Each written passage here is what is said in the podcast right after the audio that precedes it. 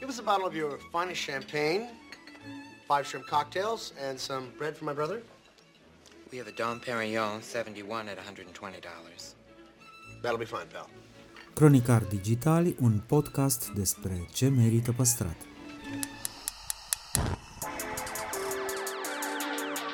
De patru ani promovăm patrimoniul în rândul tinerilor, scuturând de praf și prejudecăți interacțiunea cu istoria și cultura. Acum pornim într-o călătorie în timp și spațiu, în căutarea gustului perfect, alături de pasionați de food și profesioniști. Pe chill și fun ca între prieteni. Ascult seria de interviuri Amintiri Gustoase, parte din podcastul Cronicar Digital, moderată de istoricul culinar Cosmin Dragomir, cu episoade noi în fiecare vineri.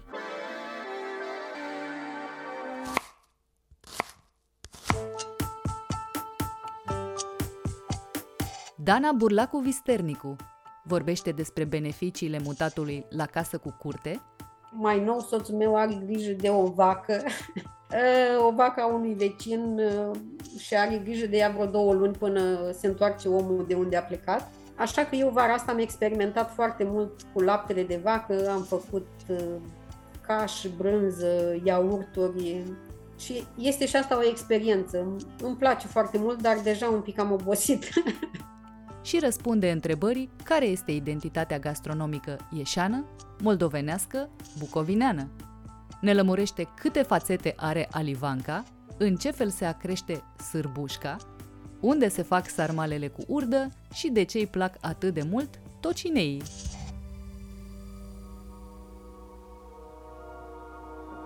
De-a lungul a 100 de ani de experiențe și inovații s-au preocupat să transforme gastronomia într-o artă și planeta într-un loc mai verde. Rubrica Amintiri gustoase este susținută de Electrolux, designed in Sweden.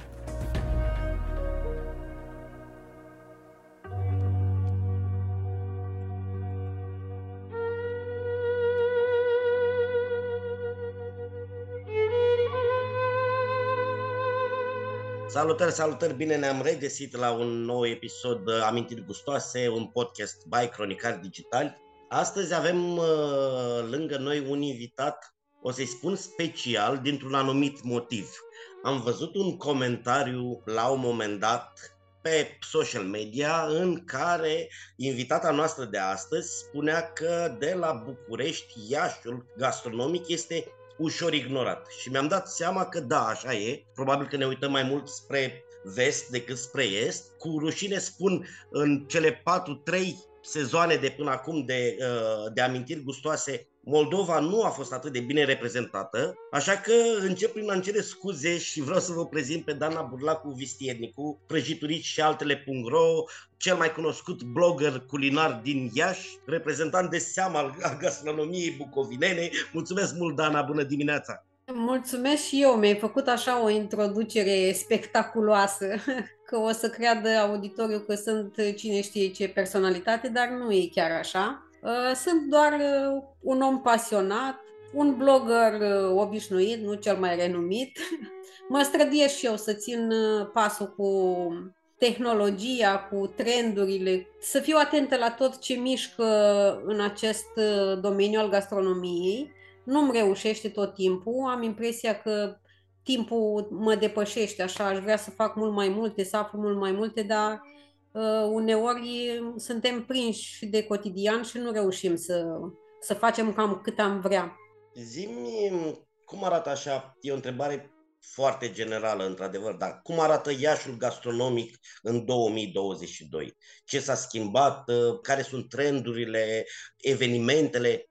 Zic că Iașul în 2022 arată mult mai bine față de cum arăta acum câțiva ani și tot timpul eram puțin dezamăgită când mă întorceam de prin Ardeal, de pe la Sibiu, de pe la Brașov, din București. Și parcă voiam și în ea să se întâmple lucruri, să se miște un pic uh, căruța, ca să zic așa, să ieșim din uh, aria asta a produselor de, cum să zic, a produselor uh, super comerciale și să ne axăm puțin și pe partea produselor locale, să creăm niște povești, să nu fie totul un meniu uh, super stufos cu nu știu câte feluri preparate și, de fapt, fără niciun gust și știm noi despre ce e vorba. Și, și, și, în general, același meniu pe care îl regăsim și la, nu știu, și la Severin, și în Tulcea, și exact, fără identitate. la Tecuci, fără identitate. Cum ar fi, care ar fi identitatea locală ieșeană, moldovenească, bucovineană, am observat că există mai multe locuri în Iași unde lumea este mult mai atentă, unii chiar foarte atenți cu ingredientele folosite, cu modul lor de preparare, cu și vorbim chiar și de ambient la modul general, că nu putem uh, ar trebui să fie toate legate una de cealaltă. Și au apărut restaurante, aș putea să le spun și da, numele. Da, da, da. Cât timp nu spunem doar unul, și spun. Da, spune mult mai multe. I-am să le enumăr așa restaurantul Zor, unde șef Marian Zânceanu face niște treburi absolut excepționale. Îl salutăm uh, pe Marian de la București. Uh, restaurantul Trai, unde șef Amarande la fel se preocupă așa minuțios și pendelete la ingrediente și, uh, și preparate.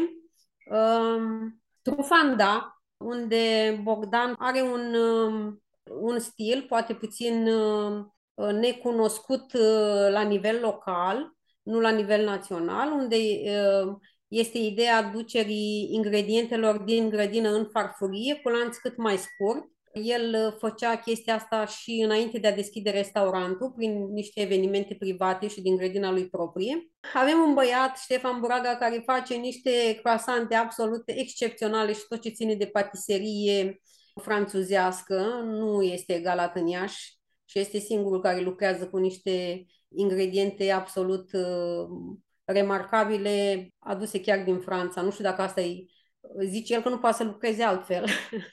Iată, în paranteza, am avut aceste discuții, ba chiar am, am stârnit câteva controverse și după interviul cu Valentina Ion și am stat și eu de vorbă cu destul de mulți patiseri de la noi.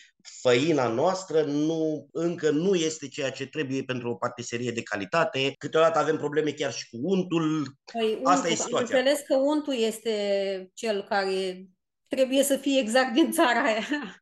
Să ne întoarcem un pic la identitatea, da. la identitatea gastronomică ieșeană, moldovenească, bucovineană. Ce ai pune pe standardul culinar al județului? Preparat? Da, da, da. Oh, e foarte greu.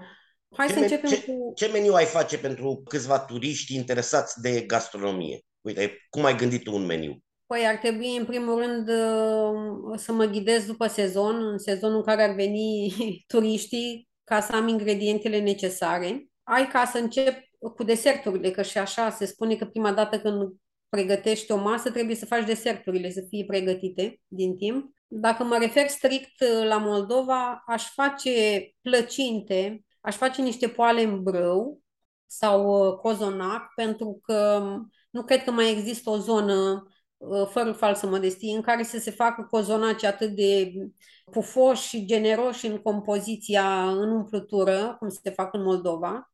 Poalele în brâu sunt de altfel foarte, adică sunt reprezentative, uh, sau o alivancă. Deci cam astea trei ar fi parte din uh, deserturi. Până să ajungem și la celelalte feluri de mâncare, hai să vorbim un pic despre alivancă. Poate nu toți ascultătorii noștri știu despre ce este vorba. Eu o iubesc din tot sufletul, poate și din cauza că sunt moldovean. Da. Alivanca este un desert cu mai multe fațete. Adică există mai multe tipuri de, de alivancă. Se regăsește în Moldova, se regăsește și în Bucovina.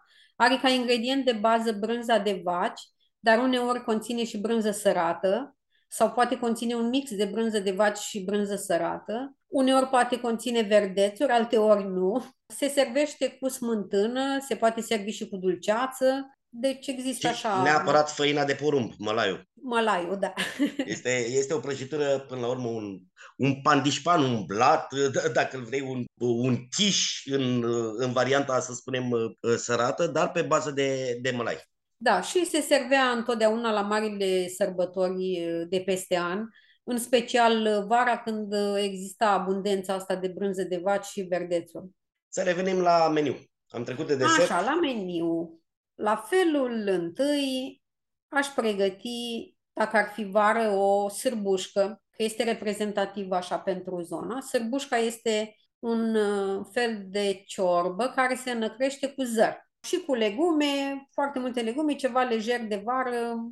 Dacă nu ar fi vară, să zicem uh, că ar merge și ceva cu carne, un borș de găină, cu toate că ăsta nu e doar, uh, doar moldovenesc, dar un borș de găină cu tăiței de casă, cu smântână, ar fi foarte binevenit. Bine, acum știi că e vorba aia, ce e reprezentativ pentru Moldova, borș, sarmale și pârjoale.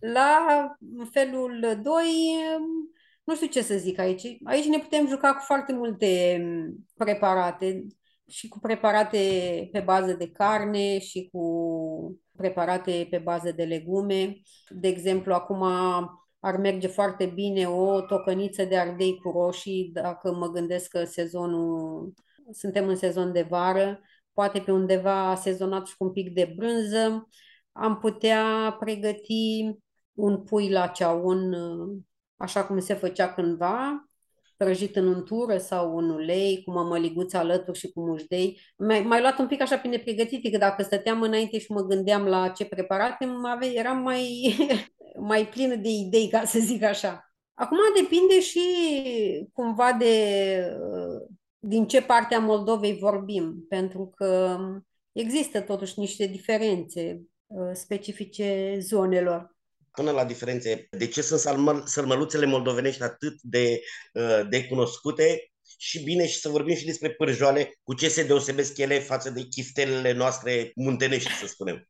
Sărmăluțele astea pe care le regăsim în Moldova, și fac aici comparații cu Bucovina, că eu în Bucovina am crescut, la noi în Bucovina se fac niște sarmale destul de mari, așa uneori chiar exagerat de mari, pe când în Moldova, în gospodăriile moldovenilor întotdeauna, mai ales la marile sărbători și nu cred că nu numai, sărmăluțele sunt toate una și una, nu știu cum reușesc oamenii să le facă, eu nu reușesc niciodată, aceeași dimensiune, în special cele din uh, învelite în viță de vie, aceeași dimensiune, doar așa cât să le îmbuci odată, conțin, um, bineînțeles, proporții mai mari de carne, mai mică de orez, pot fi făcute în cuptor și alea sunt delicioase. Țin minte că și bunica mea de la Botoșani făcea în cuptorul clasic de afară, în oale de lut și se rumenesc așa un pic deasupra, sunt foarte bune. În ceea ce privește chiftelele, aici este chiftelele moldovenești, pe lângă eu, din punctul meu de vedere, diferă mai mult prin forma pe care o au. Au o formă mai mare, aplatizată, pe lângă chiftelele din alte regiuni. Sferice, nu? cele sferice clasice. Da. Vorbește un pic despre cuibul bucovinean de sarmale, pentru că e ultra recunoscut mă rog, eu nu știu dacă cuibul este foarte tradițional sau este o apariție așa în timp, uh, un pic pentru spectacol. Da, într-adevăr, este spectaculos și de obicei se fac aceste cuiburi pe la evenimente. Nu știu dacă în mod normal lumea chiar face acasă, în mod obișnuit, în mod constant, cum se fac sarmalele, dacă fac cuiburi. În acel cuib uh, se găsesc uh, pe lângă sarmale se găsesc, um, găsești un cârnăcior, găsești o bucățică de, de costiță și, bineînțeles, multă smântână, că ce-ar fi Bucovina fără smântână, nu? Dar uh, cuibul înseamnă um, patru sau cinci sarmale cu tocături, umplături diferite, toate umplute, iarăși, uh, toate băgate iarăși a, ah, Da, a, există, eu vă recunosc sincer că nu de foarte multe ori am uh, mâncat acest gen de preparat, de asta zic, este mai mult uh, făcut în anumite contexte, așa cum să zic, pentru zile mai, mai speciale. O, o profesoară de gastronomie din Helsinki, la o conferință la Oxford, vorbea despre cuibul bucovinean de sarmale și spunea că dă un nou înțeles expresiei în engleză to slave in the kitchen, a sclavagi în, în, în bucătărie. Dacă faci 4-5 dacă faci 4-5 umpluturi, tocături diferite, e, e o nebunie totală. Da, uh, că tot ai amintit de asta, aș spune pentru Bucovina uh, au un stil foarte inedit uh, față de alte regiuni, sarmalele cu urdă, uh, și cred că ar fi cumva reprezentative pentru Bucovina. Cu sau fără stafide, pentru că am întâlnit ambele variante. Mai eu n-am mâncat cu stafide niciodată. Uite, chiar nu știu cum ar fi cu stafide. Uh, în principiu, cred că stafidele în Bucovina au apărut mult mai târziu, uh, așa ca ingredient. Uh, că nu cred că huțulii undeva acolo pe munte aveau stafide la modul ăsta de folosință zilnică. Cât de mult în rețetele de pe blogul tău în rețetele pe care le faci acasă, în rețetele pe care le faci la evenimente. Care e ponderea între tradițional, între, între rețeta cea veche, cea din caietul bunicii și cât e modernizarea preparatului pentru, nu știu, pentru contemporaneitate, dacă vrei? Pe blog am și rețete clasice, strict clasice, că rețetele clasice și de fapt clasicul nu trebuie să dispară din orice domeniu. Și apoi de la clasic ne putem uh, juca foarte mult în funcție de inspirație, de ingrediente, de, de locul unde servim preparatul. Uh, mie îmi place foarte mult uh, să mă joc și mi-e foarte greu uneori să scriu un meniu pe care să-l urmăresc ad literam, pentru că eu am inspirație așa de ultim moment și în funcție de ce mi se mai năzari și ce mai văd prin piață sau prin grădină, atunci mai aduc câte o tușă altfel și nu mă pot ține chiar uh, bine. Vorbesc de niște evenimente relaxante, nu de ceva foarte, foarte strict. Am observat că, cel puțin, au ajuns la mine din ce în ce mai multe evenimente, mai ales prin uh, via contul tău de, de Facebook pe care îl urmăresc, o efervescență a evenimentelor gastronomice și o implicare a producătorilor locali. Cum, uh, cum s-a schimbat treaba asta în ultimul timp? Cel puțin în ultimul an, așa, după ce am ieșit din pandemie, am observat că mult mai multă lume acordă atenția cuvenită vis-a-vis de producătorii locali. Uh, oamenii sunt mai atenți cu ceea ce cumpără, atât uh, fiind vorba de calitate, dar și de faptul că putem susține niște oameni care sunt printre noi, care muncesc foarte mult să obțină niște produse de calitate. Uh, facem cumva să funcționeze comunitatea mult mai bine. În Iași, în ultimul timp, chiar am observat că s-au organizat mult mai multe târguri și zic niște târguri în care chiar producătorii locali se regăsesc, nu comercianți, cum uh, se pot observa la alt gen de evenimente. Sunt uh, multe locuri unde se organizează evenimente gastronomice care întotdeauna încearcă să aducă pe lângă, pe lângă ele și producători Uh, să-i promoveze. Eu zic că lucrurile merg înspre bine și, în general, oamenii uh, sunt mult mai atenți la acest aspect, își comandă, dacă nu din pie- uh, își comandă online dacă nu ajung uh, la piețe, pentru că de cele mai multe ori în piață nu prea regăsim chiar producătorii Autentici. Uh, autentici, da. Eu de câte ori am ocazia, uh, întotdeauna susțin producătorii atât uh, pe blog, uh, în evenimente, în cadrul evenimentelor mele, chiar și așa, face-to-face, uh, când găsesc un produs bun, îl, prom- îl promovez pentru că merită acest lucru, fără doar și poate. Ai zis că vezi lucrurile mergând într-o direcție bună, dar par așa, par, par la început și cred că e valabil cam pentru toată țara. Nu știu, ce ai îmbunătăți în această, uh, în această privință? Ce, ai, ce ți-ai dori să fie mai mult, mai frecvent?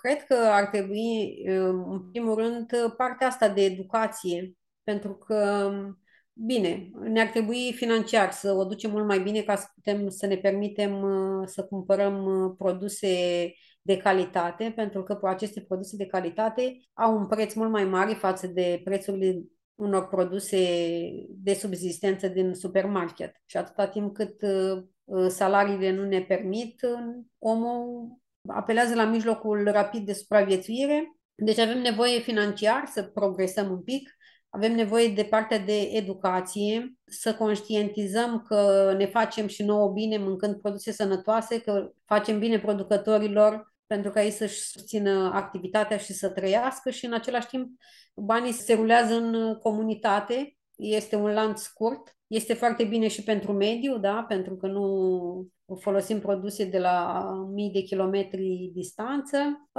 Aș mai implica aici un pic partea asta administrativă, cum să zic, autoritățile locale? Autoritățile locale și mă refer și la nivel de comune, pentru că în ultimul timp am avut așa o legătură mai strânsă cu partea rurală din județul Iași și observ că nu toți primarii, nu toți cei competenți sunt deschiși la a face niște pași care ar fi doar în beneficiu oamenilor. Dar aici e altă discuție, nici nu știu, eu personal nu aș putea face nimic și nici tu.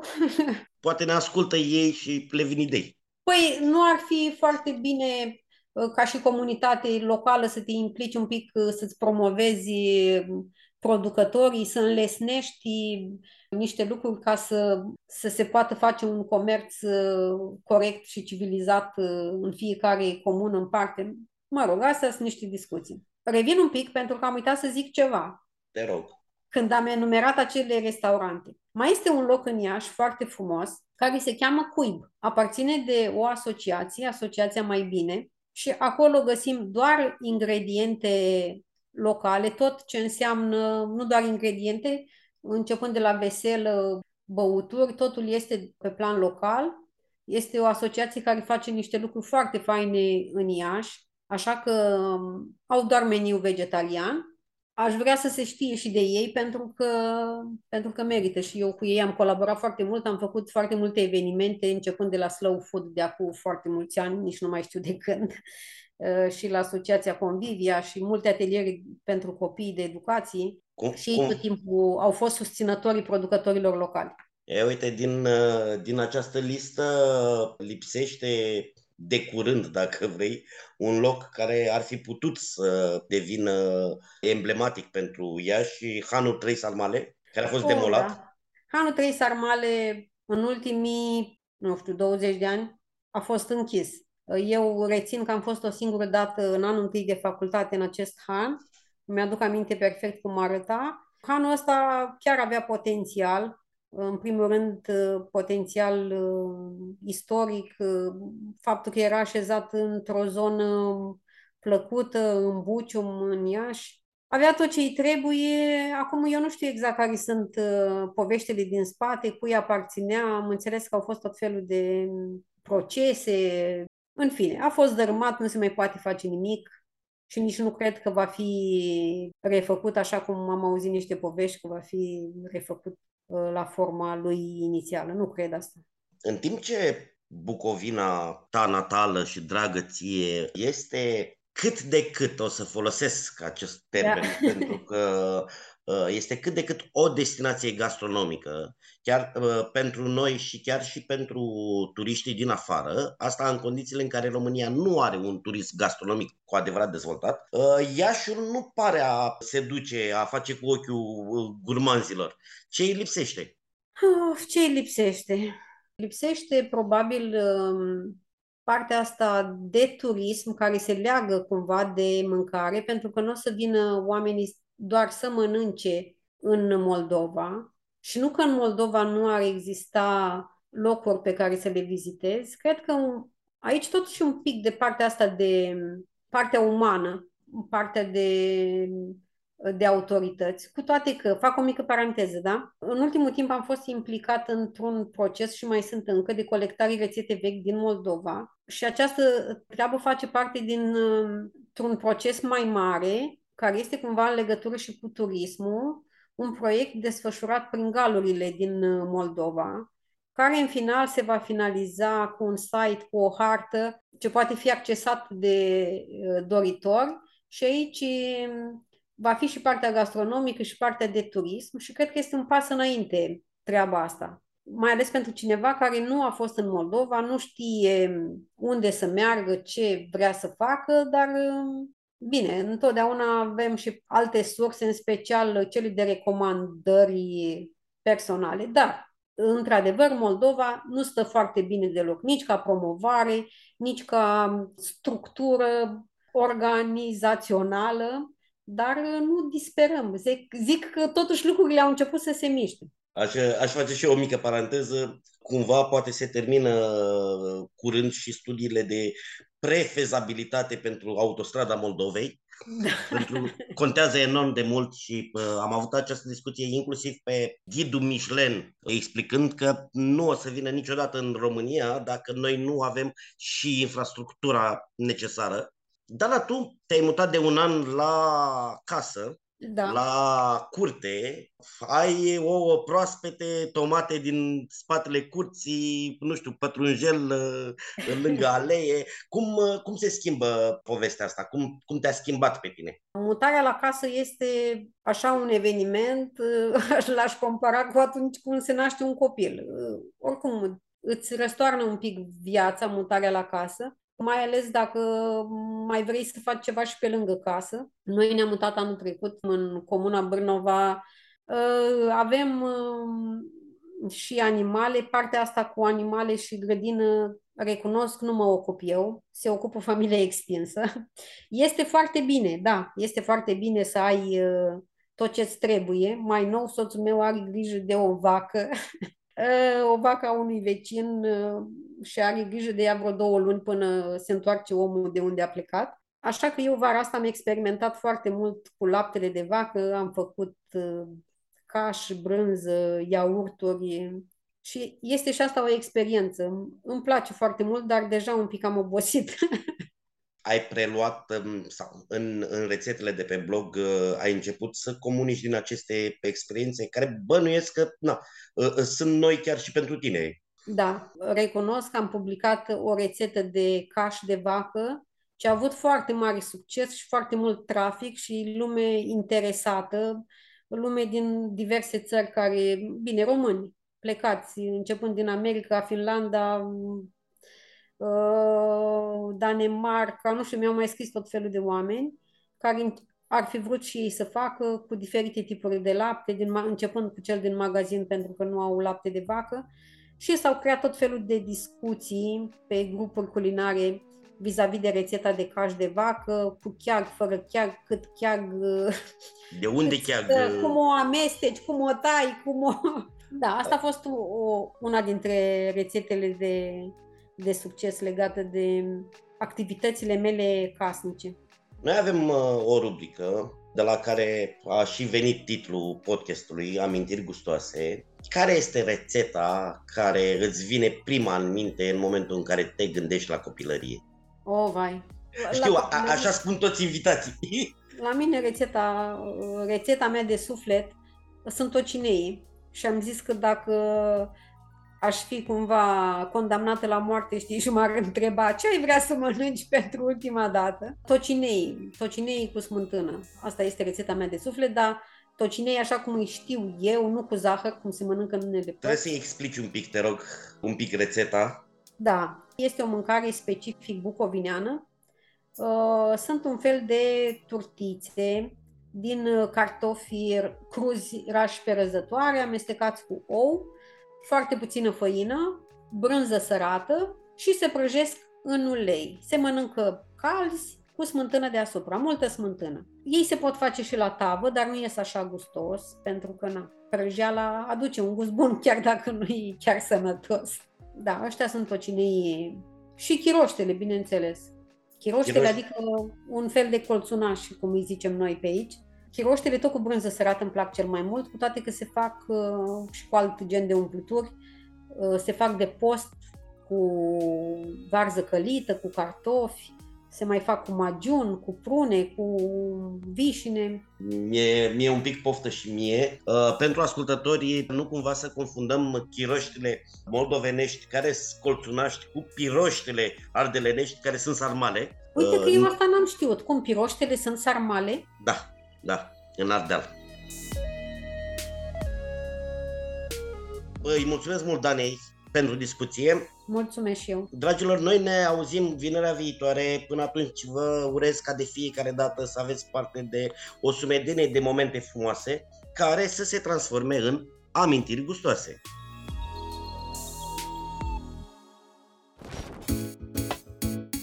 Podcastul Cronicar Digital este susținut de Raiffeisen Bank și Electrolux România. Partenerii proiectului sunt convinși că, prin accesul la educație, cultură și tehnologie, putem deveni cea mai bună versiune a noastră.